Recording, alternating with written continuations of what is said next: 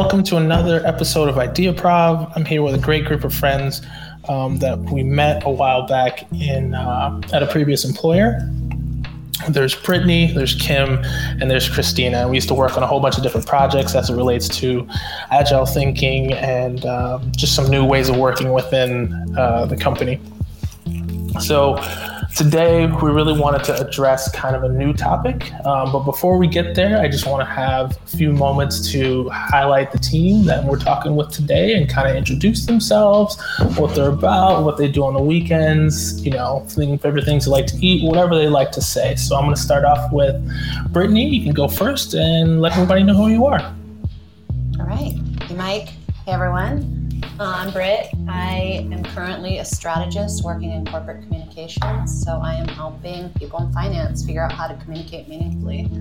Um, prior to that, I was in digital and I worked in production. So really a lot with creative and bringing it to life um, online. Personally, I'm a big fan of adventure. Um, I've traveled and lived around the world um, for 11 years before coming back to the US um, three years ago spend a lot of time with my dog out in the water, kayaking, just taking full advantage of being back in Florida and that salt life. Um, I'll pass it over to Kim. Is it my turn? Yeah, go ahead, Kim. What you got?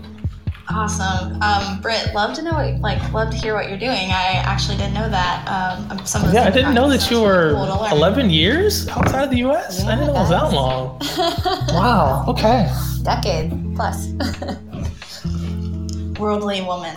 Um, mm-hmm.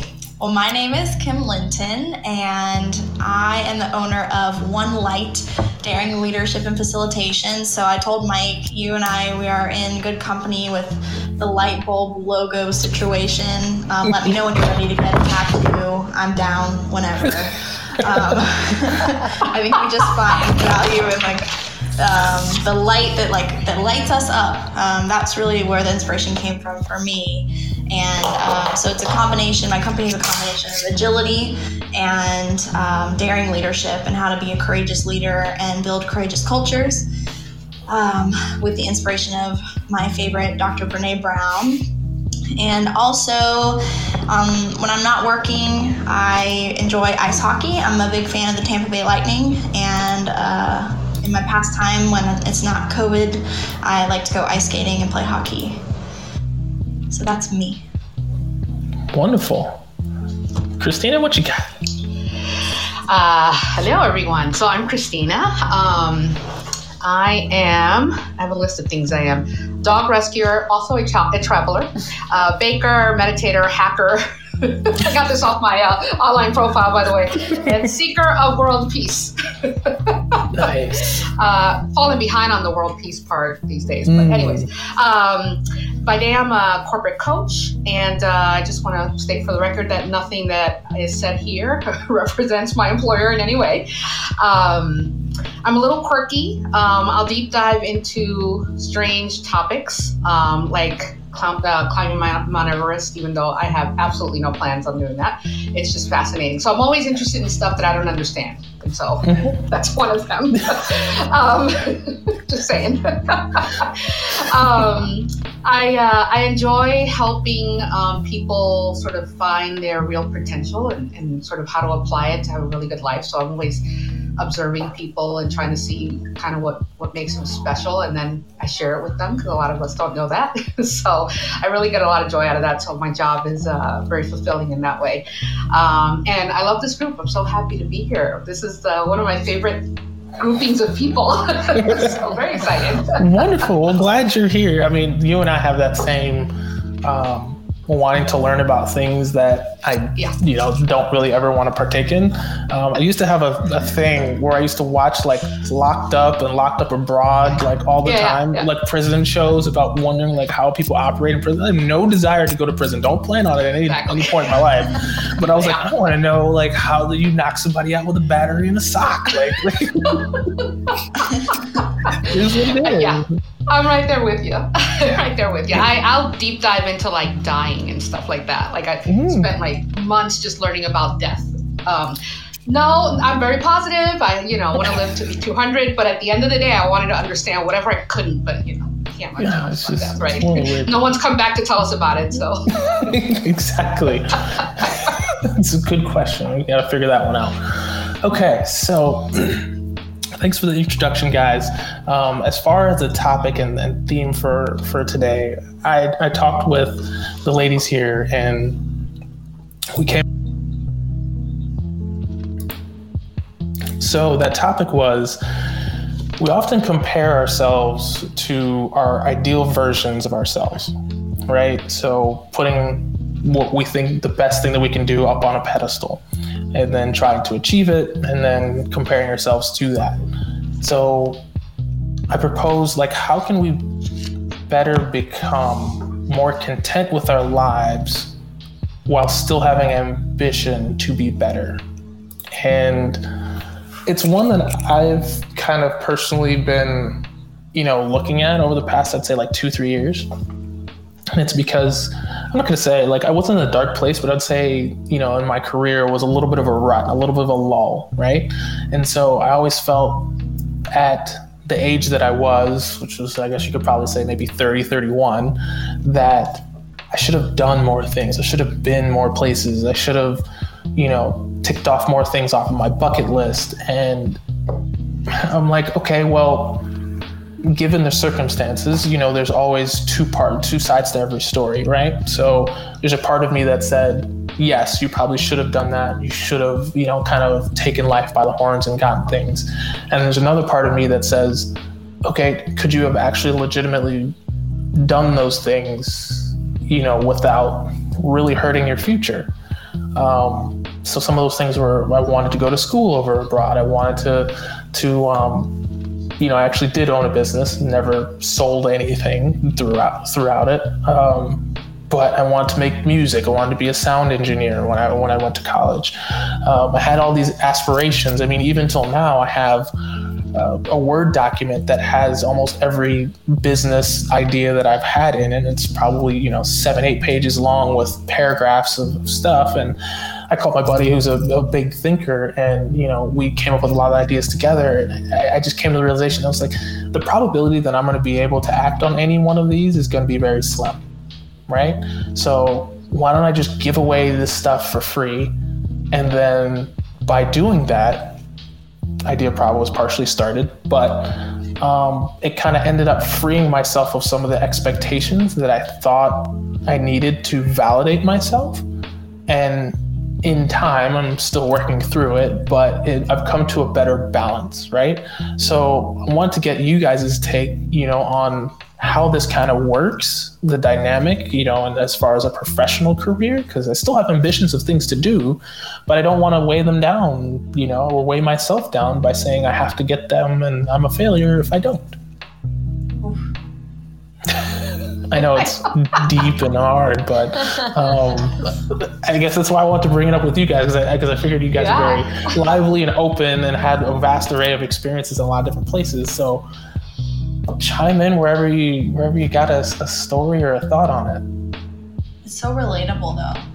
Like you say, it's heavy and tough, but it is so relatable, and I I have to think that every like each of us, I know myself personally have felt that way at some point, and I would assume anyone listening feels that way too. So I just want to put that out there before we dive deep, but it's very human and very relatable.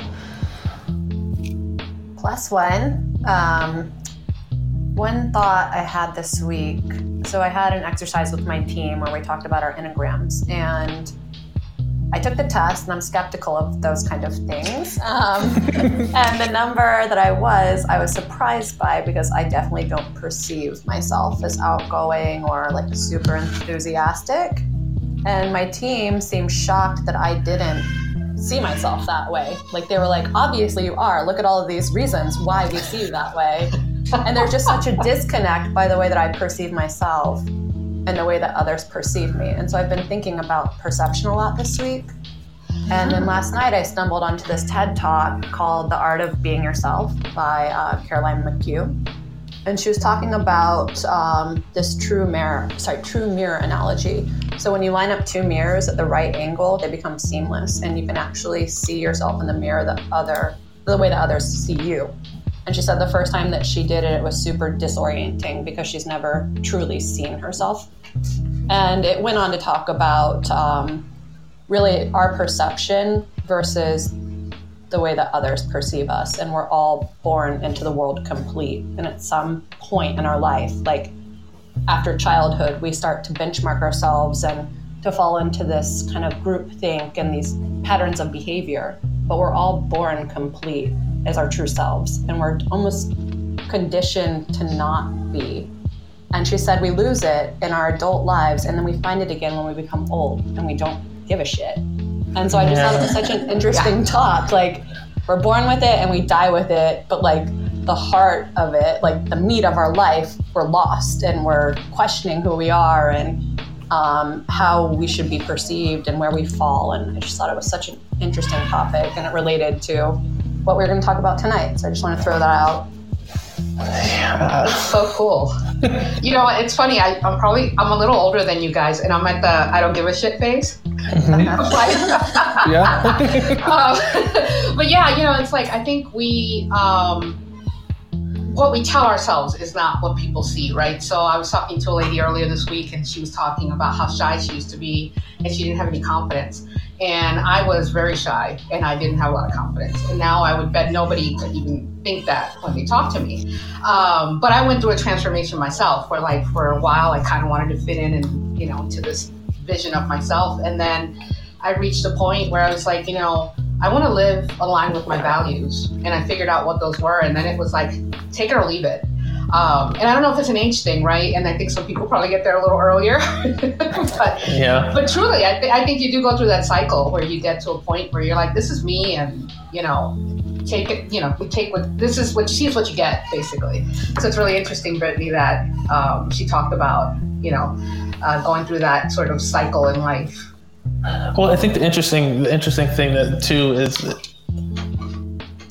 to, to Brittany's point, as far as the ramp and, and flow of the life, you know, it's I don't want to say you have to, but I feel like in the in the so such an early part of your life, you're talking about adolescence and you start to getting your 20s and 30s, and it feels like it in order to get some things done if you want to progress and please correct me if i'm wrong on, on this or your view is different it's almost like you have to I don't say impress, but you have to compromise more than you should in different aspects of life in order to get the things that you kind of want to do, right?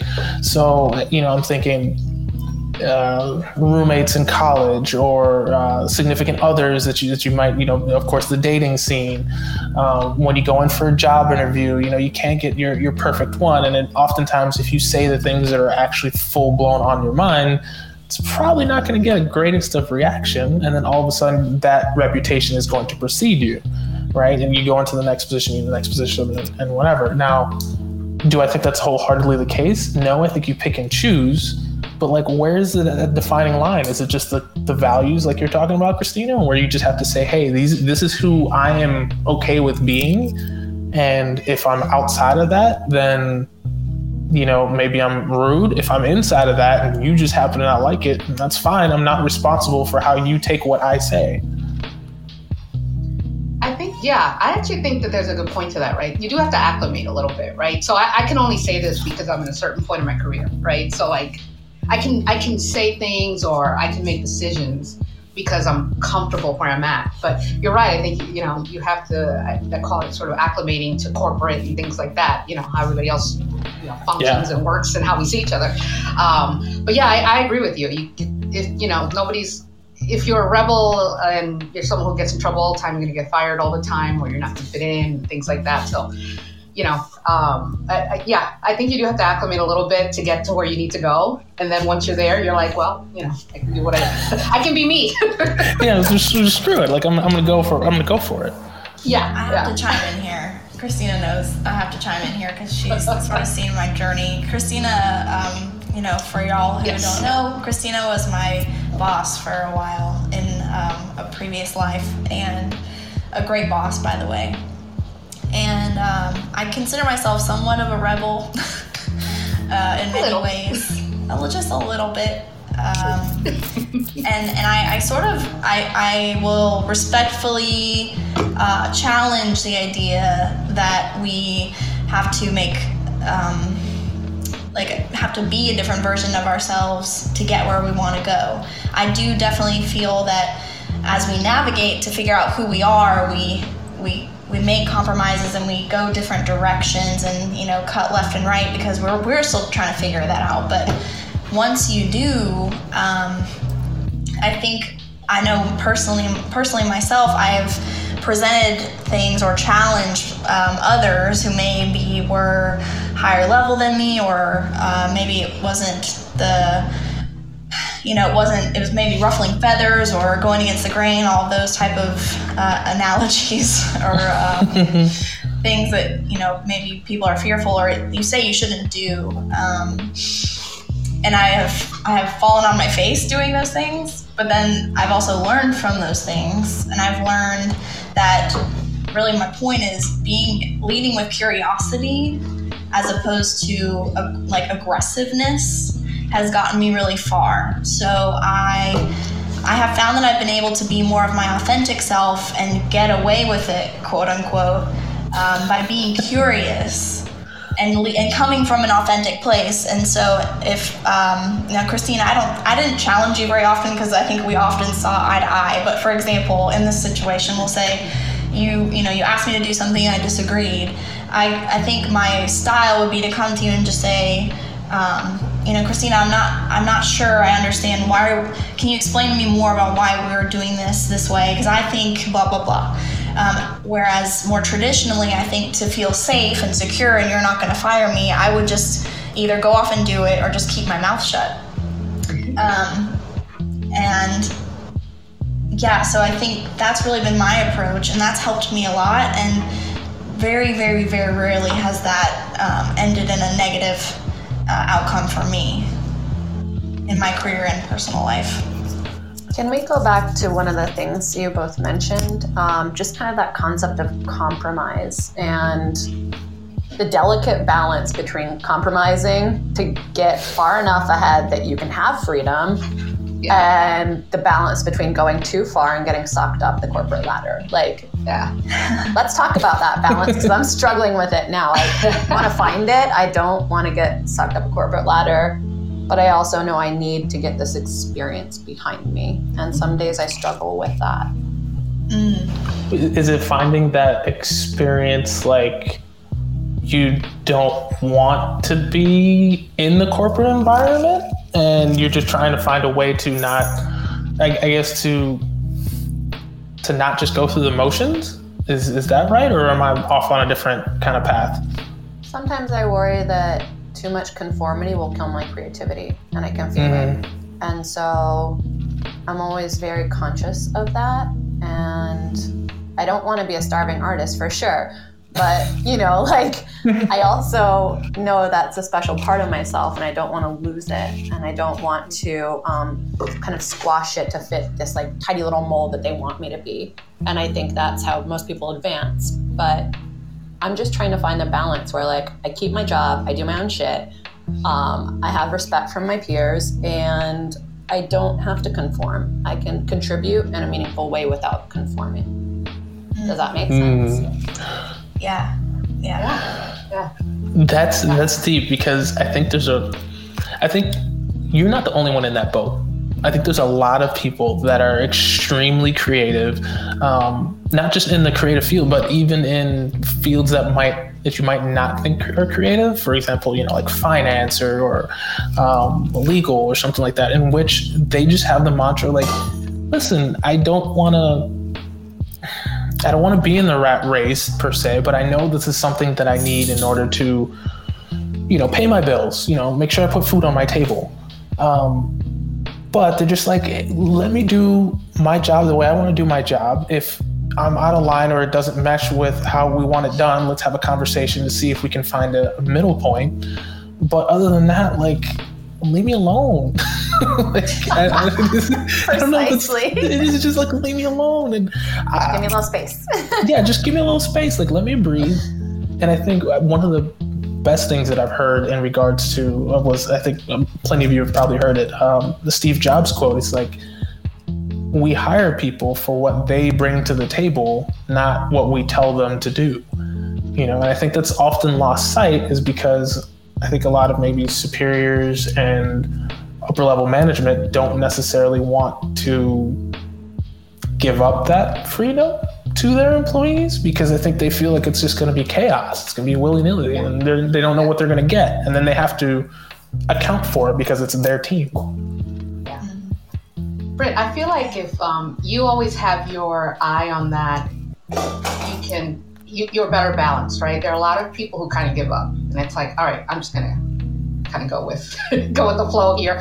Uh, not being fired is a big deal for a lot of people. Like I, you know, mm-hmm. I, I work with teams all the time, and it's like that aspect of you know having to support the family, um, not knowing what's going to happen if you lose your job is a huge deal for people, and they don't they'll conform to everything you know? So i think the fact that you have sort of your finger on it all the time and you're kind of making a decision to balance that all the time will keep you from becoming sort of that robot you know?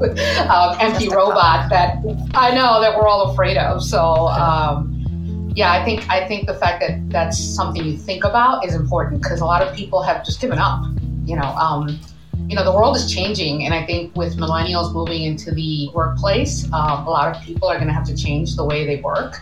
Um, and we're just clashing, you know, the old old school kind of way is clashing with the new school new school kind of way, and um, it's an interesting time, but um, kind of like government, we're holding on to sort of the last remaining pieces. The last hurrah. You know. uh, yeah, yeah. And so I think the world of work will change, but um, I think the fact that you your eye is still on there and you're going to make decisions on that, and then you'll make a choice at some point. You know. Um, so I think you're you're going. You have the right mindset, right? Like, how do I stay creative? How do I keep doing the things that I where I can contribute?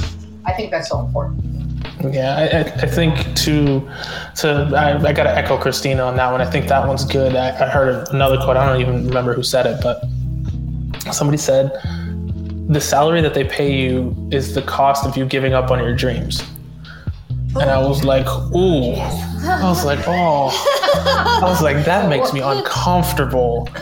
And then I started really thinking, I'm like, okay, you know, when I'm 11 12 like what are, what are my dreams? Like what do i want to get into? What do i want to quote unquote be when i'm when i'm older even though that's a terrible notion you know nowadays. And you know it, it really turned everything on its head. And i'm like I, I don't want to give up on stuff like that. And honestly, to, to be completely honest, like this is how like IdeaProv started because I knew in the position that I'm in, the probability that I was going to be able to get to the stuff that I want to get to is slim to none. And so I said, all right, well, I'm going to have to convert some other avenue. So I started my greenhouse project and I was like, okay, let me facilitate those mental energy towards there. And then, of so course, COVID hit and all the rest yeah. of it. What's that? So cool, by the way. Oh, yeah. yeah. And then so it was greenhouse and then COVID hit and then Q4 hit. And it was just like, okay, that kind of, you know, I don't want to say failed, but there was learnings in there for sure.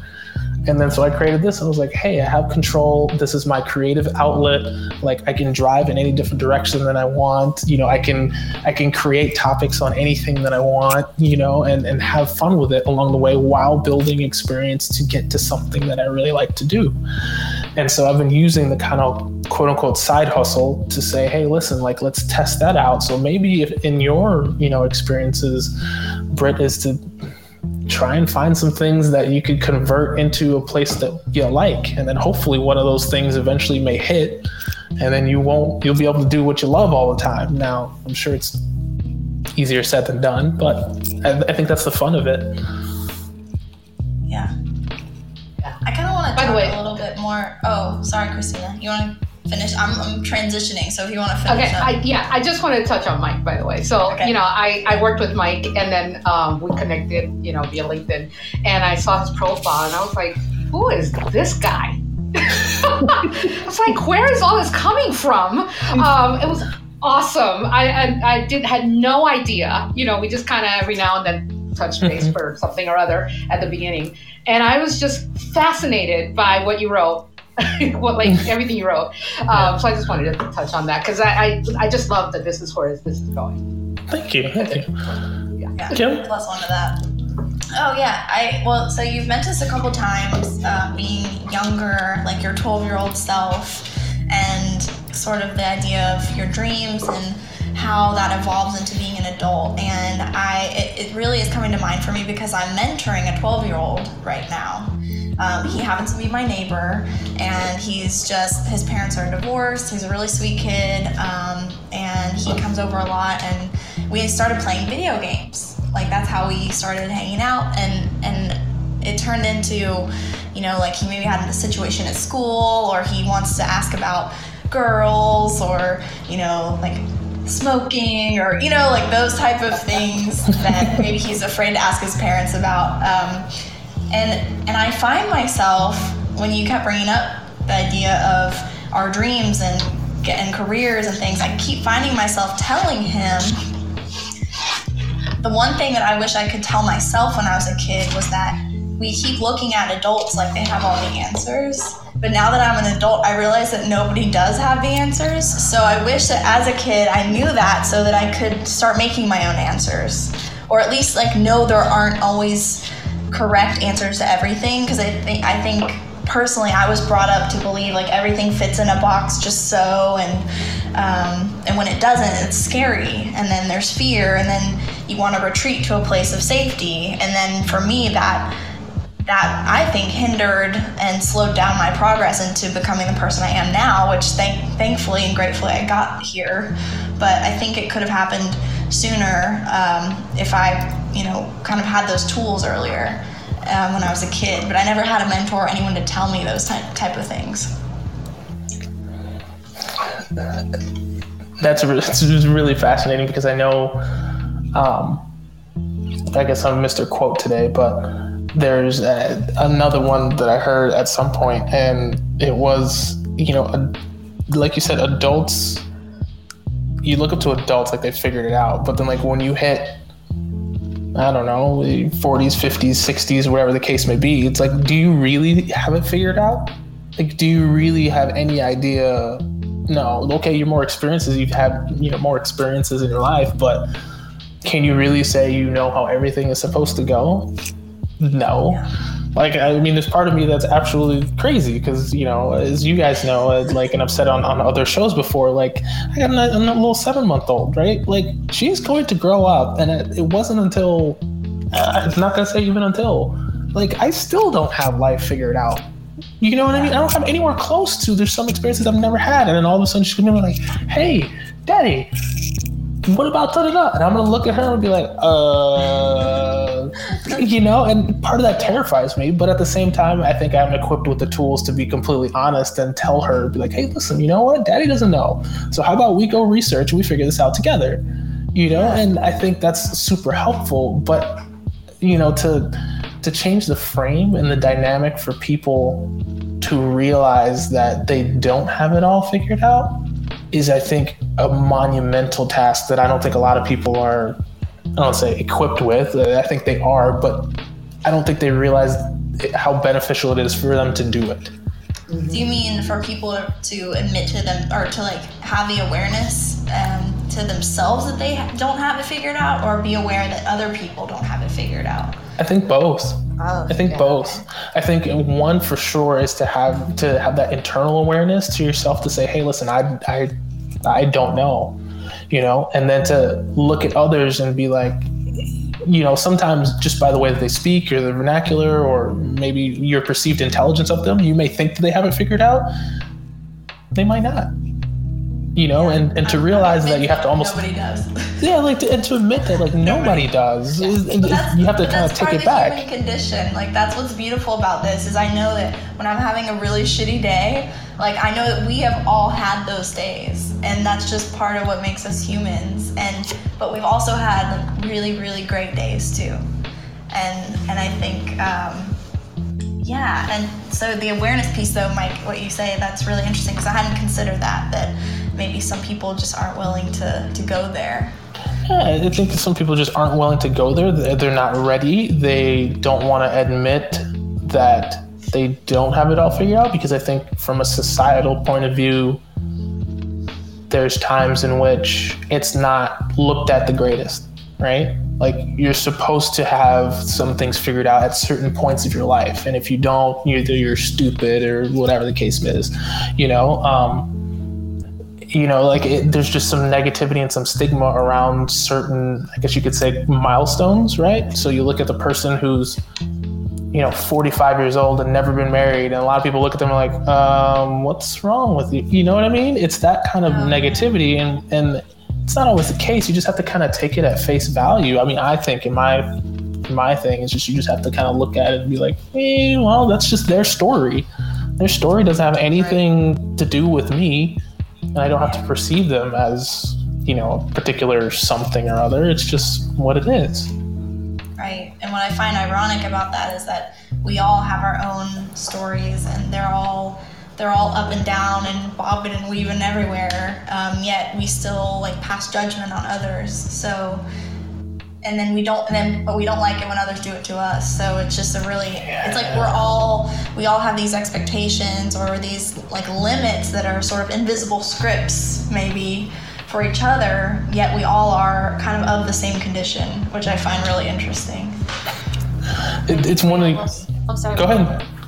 I was gonna say I think we innately crave those narratives though, like because the world is too chaotic and scary without some kind of narrative. It's just like it's too much to comprehend, and so we put it in the context of the story, and the story is often one that you know it's our foundational story, it's our life story, but we also add and we choose which events are going to appear in that story as we tell it and we share that narrative with the people around us to help them understand who we are and kind of the lens that we're seeing the world through. So I think that it's a really curious question like how much of that narrative do we stick to and how much do we kind of let fall away and welcome that chaos and welcome the unknown and explore curiously and open your yourself to new perspectives and ideas.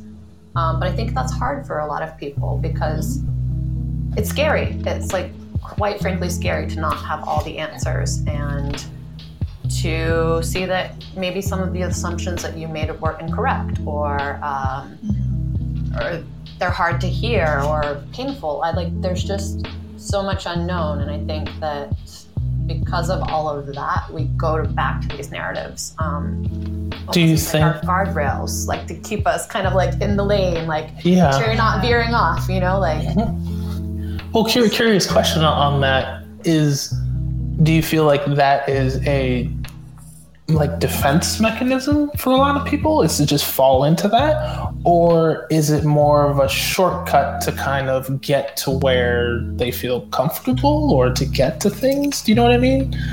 Um, like, oh, sorry, what? I think it's armor. I think it's armor. I think it's um, I'm like Brene Browning by like wording right now, but she Brene and Dare she calls um, when you armor up, it's like self protection mode. It's like when you put armor on yourself to self protect. That's what it feels like to me when you're when you say a narrative. Is that am I on the right track, Britt? It can be. Um, I think for some people, like, well, for all of us, it's just ingrained. Like, we're born into this kind of society, and in the West, like, we're born into this individualistic society where we have to create these individual narratives of our life. Um, but then I think some of us have the realization that, like, there are things outside of this narrative, and then we're able to explore and be vulnerable and find like-minded people but not everybody reaches that point. I know i have a lot of people around me who have not reached that point. They've never even really questioned it. Um, and i think that is what you're talking about kim. Um. I don't know if that answers. It feels- clearly yeah. my mind is kind of all over the place right now No, I love the narrative piece. I hadn't considered that, but I think that's really coming from like I, the story I'm making up is that's coming from your like creative side. It's like we need a narrative, we need a story. I'm like, oh yeah, that Yeah. makes sense. I feel like um, we try to control the narrative, right? So what we do is kind of we, we talked about putting on masks, right? Everybody has their mask on, right? And we try to control the narrative. Um, it- but I think some of us realize that there's no controlling it, right? And and you perceive things from your perspective, right? Whatever that is. Um, so so why why work so hard? But some people work very hard to control, you know, this image, even though a lot of times you can see right through it, right? Um, Yeah. so it's interesting because I, I just think we we seek to control things, but we really can't. You know, we can't really control how people see us, right? We, can't control our lives. We can't control when we live or die, right? There's a lot of things out of our control, but we work so hard to control things. yeah. And so, so we think that we think that we control things because we're seeking the approval from others, or do you think that we're we're seeking to control things to make ourselves feel good? You know, to, to in, in, into like, for example, uh, you know, make sure that we control the narrative so that way when we compare ourselves to our ideal selves, we feel okay with it. Like we feel better about the situation. I think it's more like yeah. external seeking. Like, if as long as I can control what's happening right now, then you can't judge me, blame me, or shame me because because I have it all together. But the moment that because I'm looking for your validation in this scenario, right? Like. Mm-hmm as as opposed to I think we're we're also we're kind of talking about an elevated sense of self and purpose where we're looking inward at ourselves. Like how can I improve myself because I want to improve not um, as opposed to you know what are you guys thinking about me right now? And how can I control to Christina's point how can I control how you're perceiving me? Which is impossible. I think that brings up a curious point about like affirmation.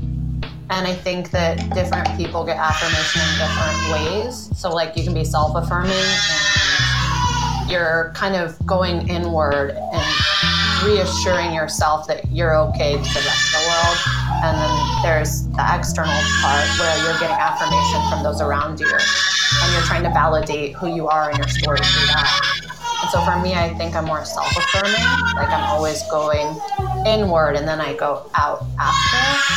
But I think it's interesting to hear the perspective of seeking outward affirmation first and then going in. You brought up a really good point because I feel like for me, it's almost the same thing. Like oftentimes when I feel not necessarily out of balance, but potentially I won't say taken advantage of or or whatever. I often go in, you know, quickly to myself. Okay, what could I have I done better? How could I have framed that better? How could I have, you know, spoken things differently? And I've found that it's challenging for me because there's some times in which I'm conflicted with, to Christina's point, like my own values. Like the way that I approached that situation was exactly the way that I wanted it.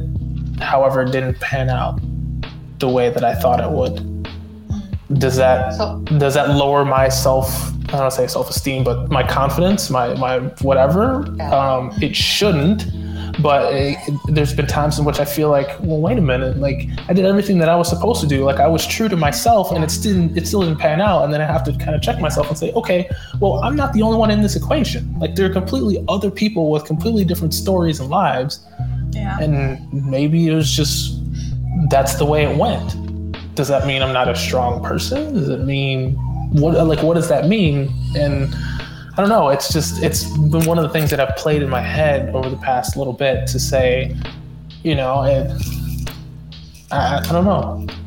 Know whether yeah yeah yeah. So it's it's interesting because I, I I would bet most people I, I think that's how we sort of end up in the lanes we're in, right? Because we get pushed pushed and pushed, even though you did try to do something that aligned with your values, then you get pushed, you know, knocked into that lane, and then you um, you end up, you know, just kind of following rules that you, Kim's point, that you don't really agree with half the time.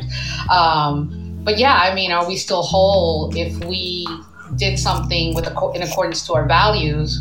but it wasn't the outcome wasn't what we expected right so that's that's a tough one but I, I, I bet a lot of people are influenced by the outcome and then end up you know kind of staying going yeah. you know staying in the box that was created right. for them you know yeah. I know it's it's it's been spot on for me personally because uh, for me there's not very many things that will like disrupt my internal peace like my internal like calmness there and so if something does, I'm like, okay, this this is alarming for me. But a lot of the other things that other people care about, I just don't. But at what point does me not caring become being a pushover? You know, like at what point is is it too much? You know, even even if it's within my my values and within like my authentic self, do I still need to step out of myself to push people back and to have boundaries?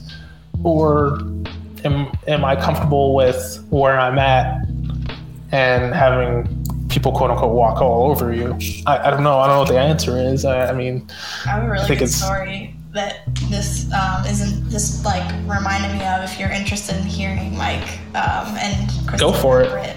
But it's something like just to what you said. Um, so, do you, any of y'all sell or buy on Facebook Marketplace? I know Yes. Christina, you do.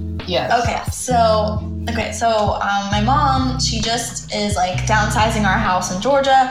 She brought a bunch of stuff down from Georgia, and one of those things inclu- for me to sell because she doesn't know anything about computers. She's like, just take it and sell it. So I got one of those things was a TV. It was like a you know 40 inch kind of standard TV. Looked up online, it was around $200 to buy retail.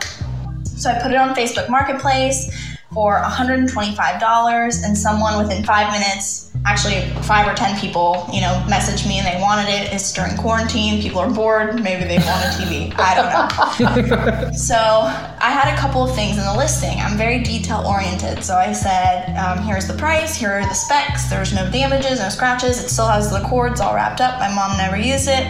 Um, also, please meet me at this location. It's um, very central to where I live, and it's also a public location, so I feel safe delivering the item. Um, well, immediately this person who who messaged me first said, um, "I'm interested. I'm ready. I've got the money. Let's go." So I said, "Great. Here's the address of that central location." And they said, "Hmm, this is actually 20 minutes from my house. I, you know, that's just too far for me. Can you meet closer to, you know, this location?" And at first I was like, you know, Mike, it's like pushing my boundaries a little bit. I was like, okay, I was clear about, you know, I wanted to do this, but okay, you know, fine. Like, I'm trying to get rid of this thing. Like, let's just give this person grace and fine. So I compromised, met them in the middle um, at this other location. So once we met there, they approached me and they tried to start haggling me down on the price after we'd already agreed, which is, you know, okay, I get it. That's no big deal. Well, he tries to get me down to $100, and I said, no, sir, we agreed on $125. That's the price, final final offer. You know, that my trunk is open, the TV's there, he can take it and hand me the money and go. He pulls out his wallet and has a bunch of fresh 20s from the ATM. Well, when you go to an ATM, you don't get $5 bills, you just get 20s, right? So mm-hmm. guess how much money he had? One 160? 120. He had $120. You never, yeah. He never brought the 125. Yeah. So at this moment, I, you know, I've got my mask on. I'm like, I, my eyes are just piercing this dude, and I, You're like, give me I all your toll change immediately. Had enough of this. I looked at him and I said, "Are Where's you your cup holder?" serious?" Yeah, I'm like, "Are you serious?" And he looked at me and he said, "I'm so sorry. You know, excuse, excuse, excuse." Um, and I said, "Take the TV," and I just like took the money. And I got in my car again, and um, my my boyfriend was in the passenger seat, and we're driving back. And I'm trying not to let this, you know, um, get to me because I had accomplished my goal. I sold the TV, and it was pretty close to what I wanted. But really, the issue was, Mike, to your point, that people like he was push. He like went over my boundaries more than once, and it just kept happening and happening and happening. And and I asked, I had to. I think the point. There's two points of the story. One, it's just funny, and also it made me really angry. But I'm I can laugh now. Um, but two, when I was able to share it with my boyfriend and like check myself, I asked him, "Am I being a pushover by like giving him the TV? Should I have just shut the trunk and driven away?" Because part of me wanted to, like, just for the principle of the thing, to like sit, you know, hold to my values of like integrity. Um, and he said, you know, no, like you got, you just like wanted to get this done, just get it done. So I think, I think it's tough in those situations, especially when you're like spiraling and it's happening. Um, but for me, when I had someone to check, check myself with, it helped a lot. Um, but I definitely understand what you mean, and you, and it's so easy to go back and forth with yourself on, am I, am I being true to myself versus am I letting someone walk all over me? I, I, I don't I don't know. I think it's it's spot on because I've had numerous of occasions of the same thing, and it's at like what point in time do you say no? Like that's that's a little bit too much. Right. I think it comes down to like almost how much you care, and I think the other thing too um, for you is of course the self awareness piece in the car afterwards is, is huge, but like where is that gap in between what you did and what you feel you quote unquote should have done? like who who holds that barometer? Who holds that metric? Like how do we evaluate that and still make ourselves feel like good? And one of the things that i that i've kind of come to realize is to one of course not take yourself too seriously not judge yourself too much to where it hurts your mental being you know like every decision that I've made to, up until this point, sitting at this place in my life, I thought was the best decision. I don't go like I don't think anybody goes into a decision and says, "Hey, I think I'm going to make the terrible decision this time." Like, hey, no, they think they go with the decision that they think is right, right? Right. And so, if you thought it was right a year ago or five years ago, you can't beat yourself up. You can learn from it and say, "Hey, listen, you know, I wish things had been different," or "I'm going to take this particular learning and teaching away from it." but I think we have to be really conscious eh, to not judge ourselves overly about when those occurrences happen. I mean, am, am, am, I off? Am I off base, or should like we yeah. dive more into it and try and like should you just be better and you know put a plan in place to say, hey, listen, I was a pushover last time. I'm not going to do it again. Yeah, I mean, question the about is I like shut the thing and then I take the TV back and then I still have to sell the damn TV. So right. Like, but do you feel good yeah. because you stood up for yourself? Me, he messaged me later and he wanted the uh, the user manual and I was like, I sent him a no, link to like let no. me Google that for you. Yes. I totally did it. Yeah.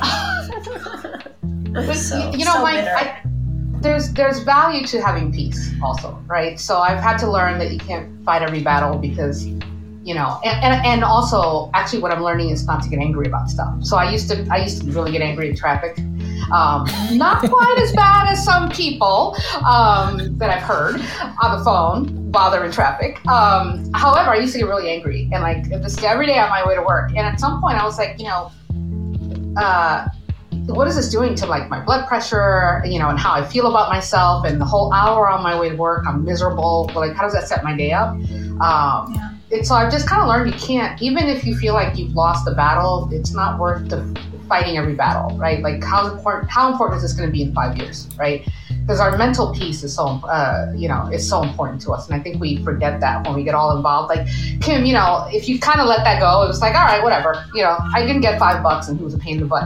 Um, but now it's like you can laugh about it, right? You could have sat here yeah. and been miserable about it, but on, at the end of the day, your mental peace is so important you know, so right. like, whatever, you know, yeah. not important.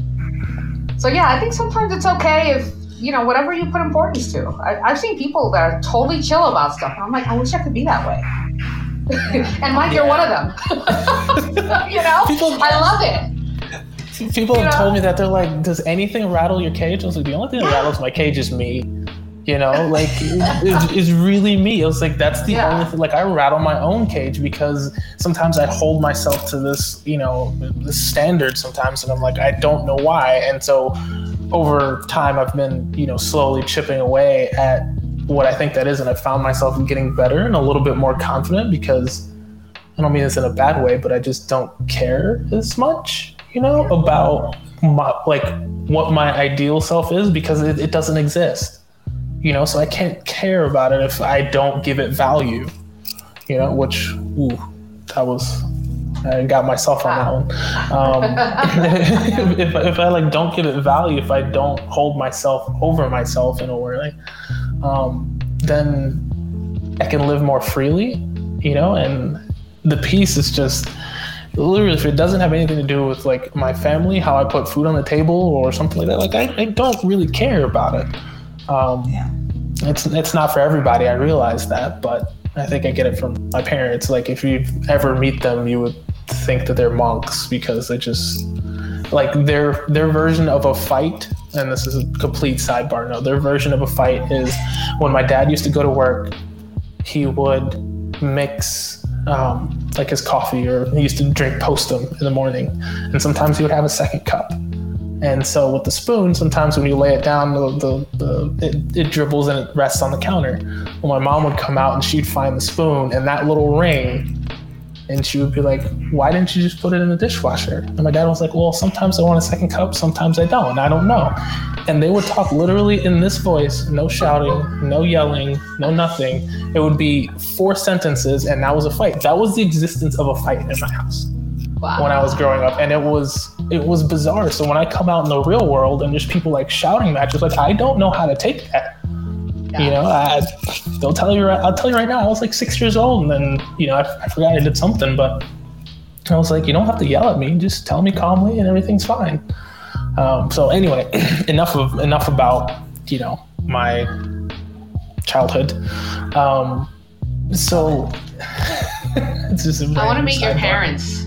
Oh, they they're they're a fun group. They dress the same and all that kind of stuff. Now they're at that point. they dress the same. Oh yeah, so yeah, yeah. Dad wears the pants, uh, the flowers on it. Mom wears the top, and yeah, it's yeah, they're those. yeah, they're, they're extra cute. It's kind of annoying. so with that, like pivoting to looking at how we are and where we want to be, how do our ambitions play into it? How do we look at ourselves and say, hey, I'm okay with me, but not take myself so seriously that I can't want better for myself?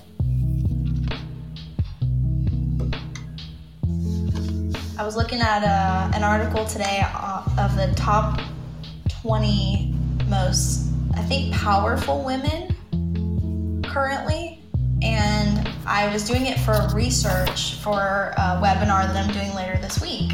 And I noticed while I was reading through it, I was looking for some names, and when I was looking through it, I kind of caught myself thinking, I don't read stuff like this. Um, I've never been into like celebrities or kind of like very powerful people, and I kind of checked myself and said, is it because I'm afraid of it? Like I'm afraid that I'll never like get to that sort of level or is it because I don't care?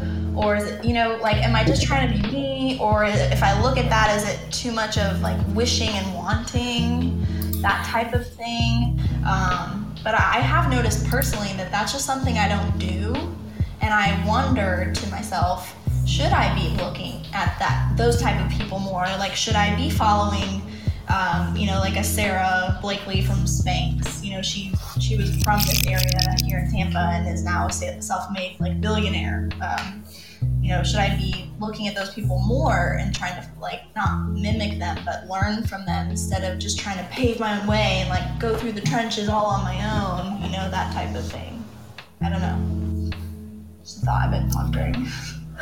Eh, I think that's a good thought because with this whole idea prop thing, I've been looking at, you know, there's a there's a million podcasters talking about whatever they want to talk about out there. And of course, you have the Tim Ferriss of the world that brings in like six figures from his podcast and has, you know, 1.3 whatever million followers. And I said, okay, do I build it like them? It's like yeah. they couldn't probably build my stuff the way I do it.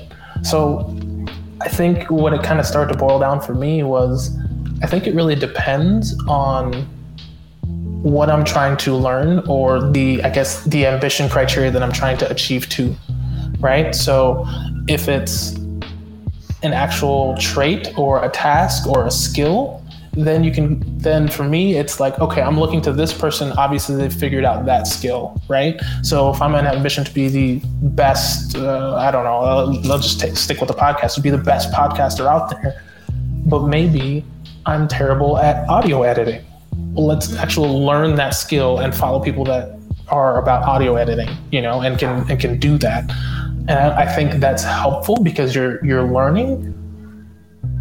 But I think when it comes to things that are a little bit more intrinsic, for example, the actual ambition itself, the drive, the how much, the when, the how, I think that's up to the person. Like because for me, like you can talk about uh, you know the what you call it, the routines of building. You know, they wake up at three o'clock or four o'clock in the morning and they hit the gym. Yeah, no, I'm gonna sleep. Thanks. Yeah. I'm good.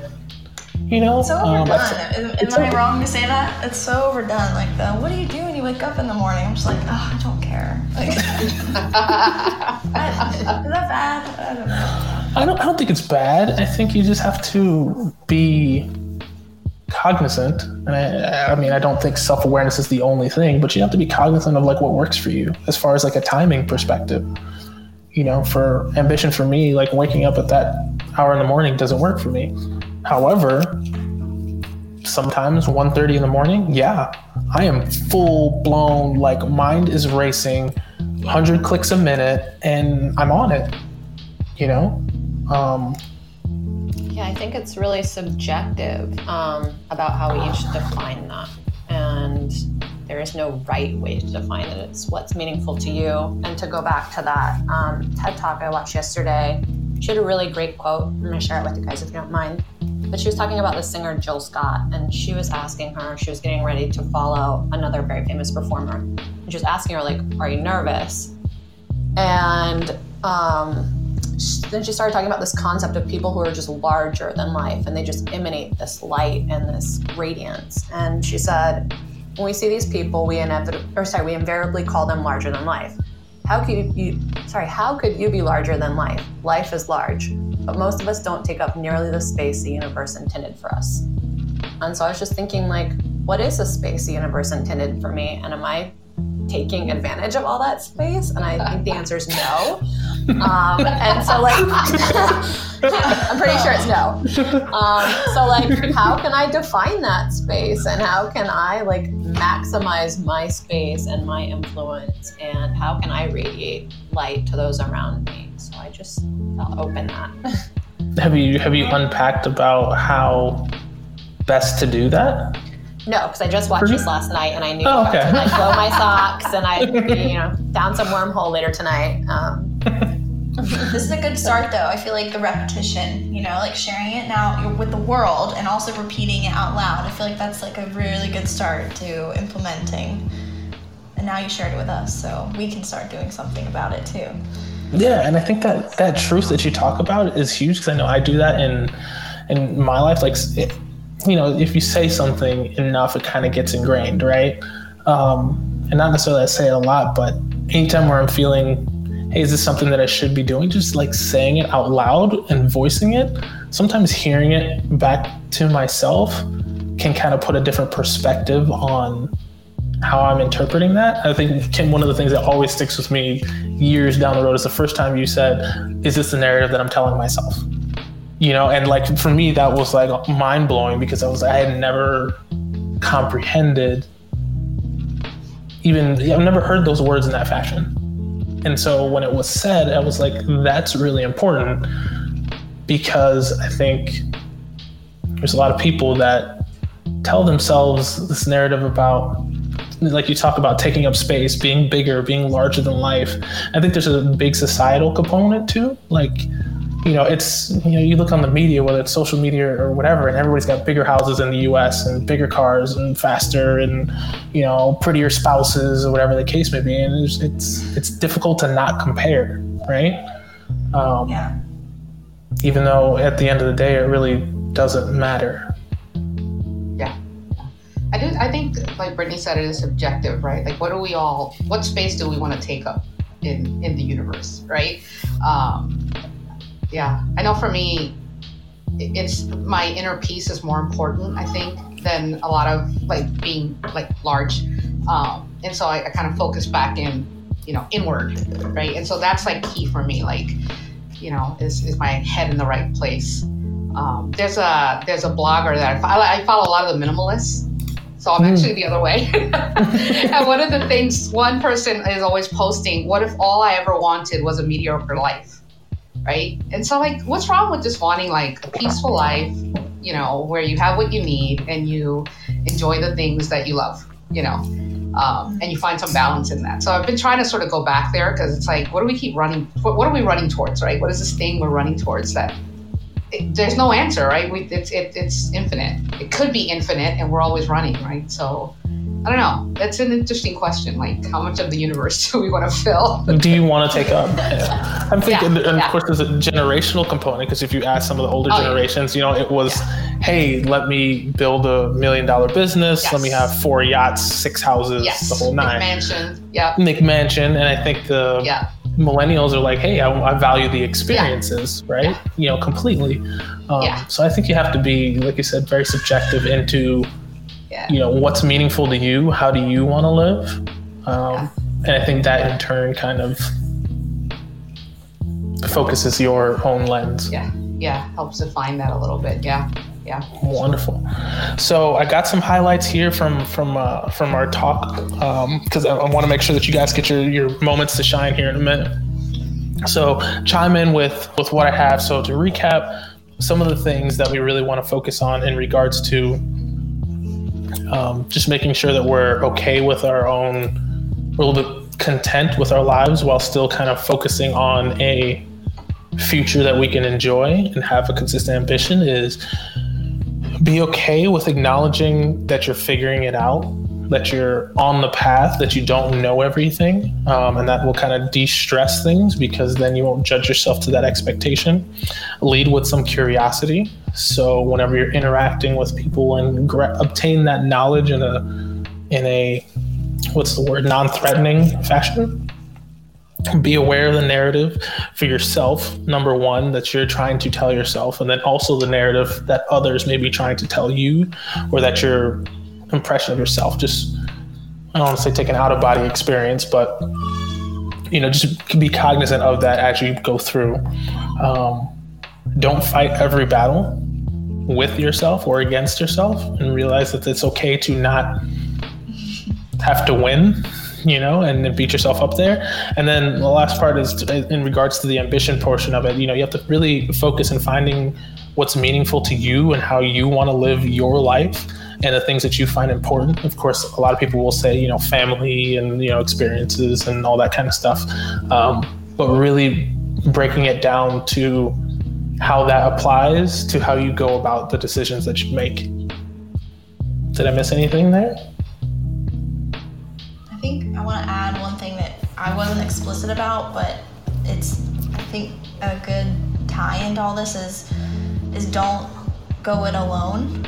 Um, share with someone you trust, or you know an accountability partner, or you know your best friend, or your spouse, or your boyfriend, girlfriend, whatever. Um, I think we do better when we have connection and and when we don't try to go it alone because i know for me when i try to go it alone i just get stuck in my own head so Yeah, I mean, Idea Prov's tagline: "Ideas together are better than ideas alone." Just a small little plug there, but um, you're Shameless.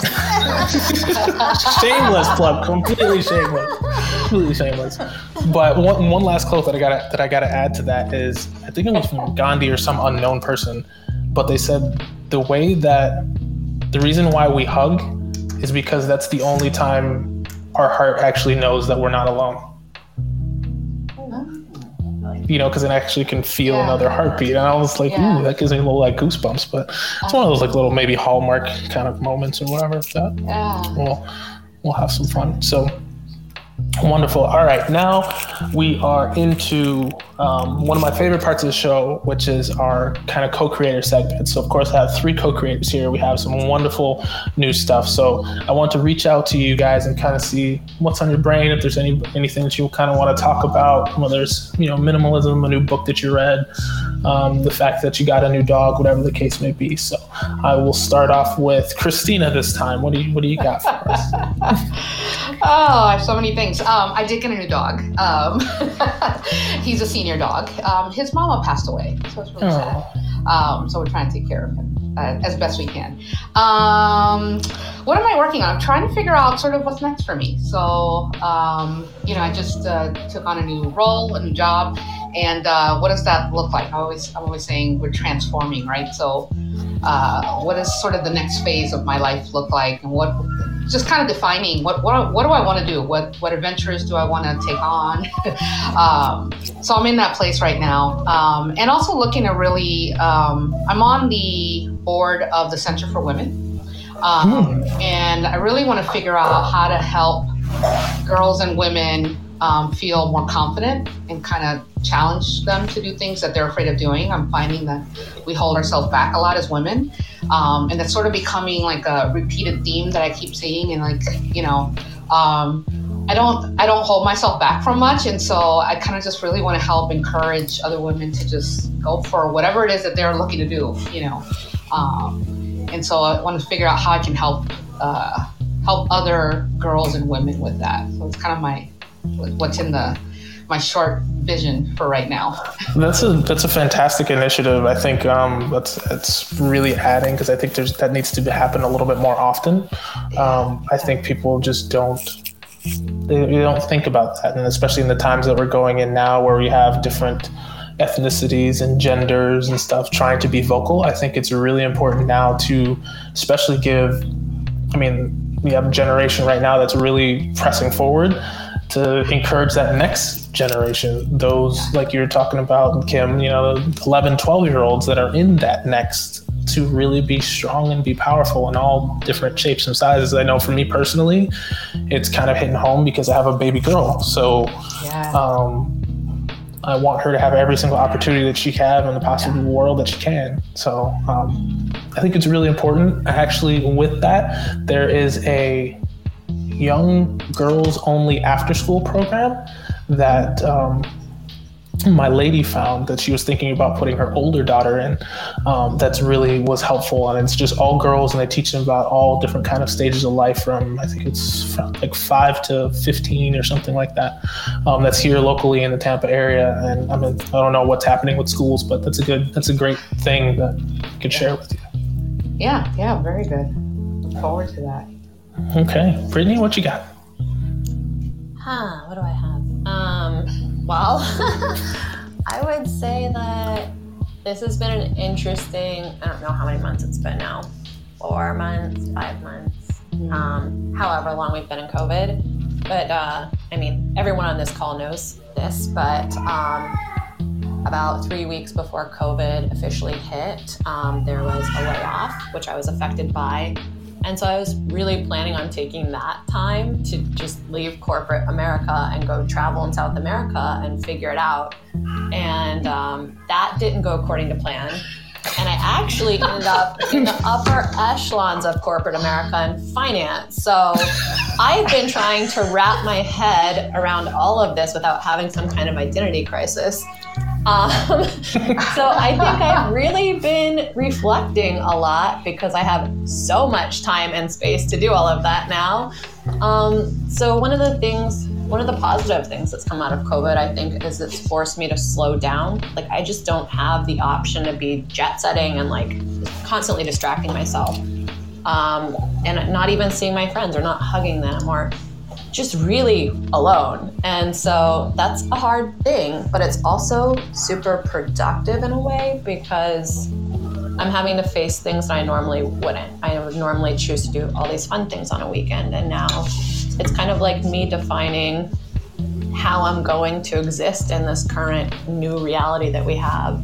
Um, in terms of my hobbies, like the things that I enjoy doing now um, outside are a bit different than they would have been previously.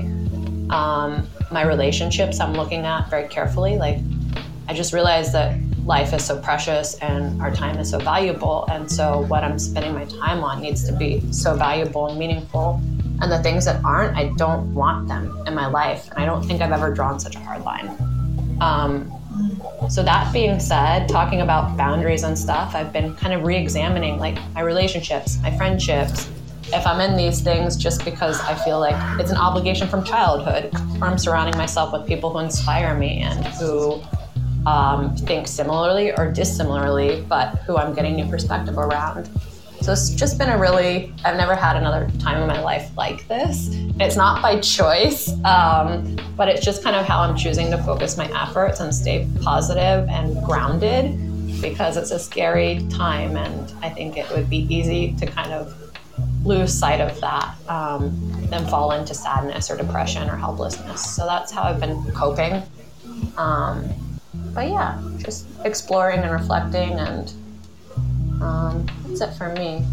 That's that's really good. I think a lot of people have been doing the same thing. I, I know I have. Um, and there's some times in which I can go into what I call hermit crab status, where I might not leave the house for about three weeks. Well, it's a long time right about now. Um, but I'm I'm happy for you to kind of recenter yourself a little bit. I think that's super important for a lot of people to kind of execute on right now. Just kind of focus. Kim, what you got? Yeah, um, I just want to kind of vibe off that a little bit and say um, I I'm in the same boat as Britt and Mike and Christine. I'm sure you're feeling that way a little bit too. Um, the way that we are all very, I want to say like woke, and we are, you know, introspective and like look inside ourselves. That by no means means that we are perfect at this all the time, and so it does, especially at a time right now where like there's just total chaos in the world and we're trying to all make sense of it. I think there's just this wave happening um, individually. From I know for me, it's just up and down, and I think maybe that's happening with y'all too. So um, for any listening and you're thinking like, wow, I really want to get to where these people are at, like mentally, uh, it's it's not it's not a destination. It's just a journey, and it's a thing that we always have have to constantly work at. And so I'm also there with you guys um, and ladies. So anyway, um, what's on my mind is sort of that balance as well of this innate drive to want to help people with the work that I do with agility and, and helping people become more courageous. And I know that that's something we need, especially in this sort of mental health crisis that we're going through. However, also just trying to uh, keep myself in check and make sure that I'm I'm giving myself enough so that I can give to others. And that's just it's harder than ever right now, and um, so that's kind of top of mind. But honestly, uh, events and moments like this where I get to connect with people that I care about and enjoy that helps a lot. And I don't I don't get a lot of these, so Mike, I appreciate this more than ever. yeah, I think I think you're valuable. yeah, like like you like you hit it. Like take care of myself so I can take care of others. Like that's a, I think that's a huge point that probably gets overlooked a lot is that you know in these times there's people that always want to take care of their families and they want to take care of these people that might be down their luck or these people that might have lost their job. And you have to remember to kind of take care of your mental sanity as well as like to make sure because you don't want to make sure that one of your life cups are empty because i think that's huge. Yeah well it's been my pleasure to you know kind of put this together and talk with everybody. Um, really enjoyed it um, all the way through and through. I think you all all brought some really great perspectives. Um, as the show wraps up for our listeners out there, I want you to uh, to really look inside yourself and really try and take this episode to heart. So that way you can kind of create a better self for, um, for you and your families. And to that note, um, you can always follow us on all of our social media channels. So we're on Facebook and Twitter, Instagram. You can find the LinkedIn posts out there. We have new audiograms coming out shortly, and there'll also be um, a new landing page for uh, where you can find us all on all the podcasts. You can also follow us at, or I'm sorry, check out the website at www.ideaprov.live, and we will catch up with you next episode. So, one thing that I want to talk about today for our invention of the week is the concept of electricity. It's something that a lot of us probably take for granted. Um, however, six students in the Technological Institute of Monterrey down in Mexico did not. And so they came up with a low cost solar lamps that are made out of mud, beans, even cactus slime, cooked it or baked it, and it came out like clay. Then they added some LEDs and some solar panels on the top and created a light source that could be used in rural parts of Mexico. So, this is allegedly going to help some 7 million Mexicans. And of course, my Idea Prov brain kind of came into play here. And I said, how could we really expand on this idea? And of course, the first inclination would be to get additional people involved with it. So you're talking remote villages in Indonesia, Sub Saharan Africa, South America, all these places where maybe electricity hasn't become readily available to the masses. And these people might be able to use this to better their lives in a much quicker way than they normally would. So, we're talking about things like performing emergency medical care, maybe when it's getting dark, enabling their children to be able to study longer, to be able to get a better education, to grow themselves out of that, um, out of poverty playing with family members for a longer period of time. Maybe they're able to use it to, to, use that family time to build crafts that they might be able to sell at the market to better their economic standing. So all these things kind of came into play as a way to kind of better humanity as a whole. And I thought I wanted to share that as a as my invention of the week from an idea prov. So I'll put, definitely put the link into the article into uh, into the description below. Thanks. Until next time.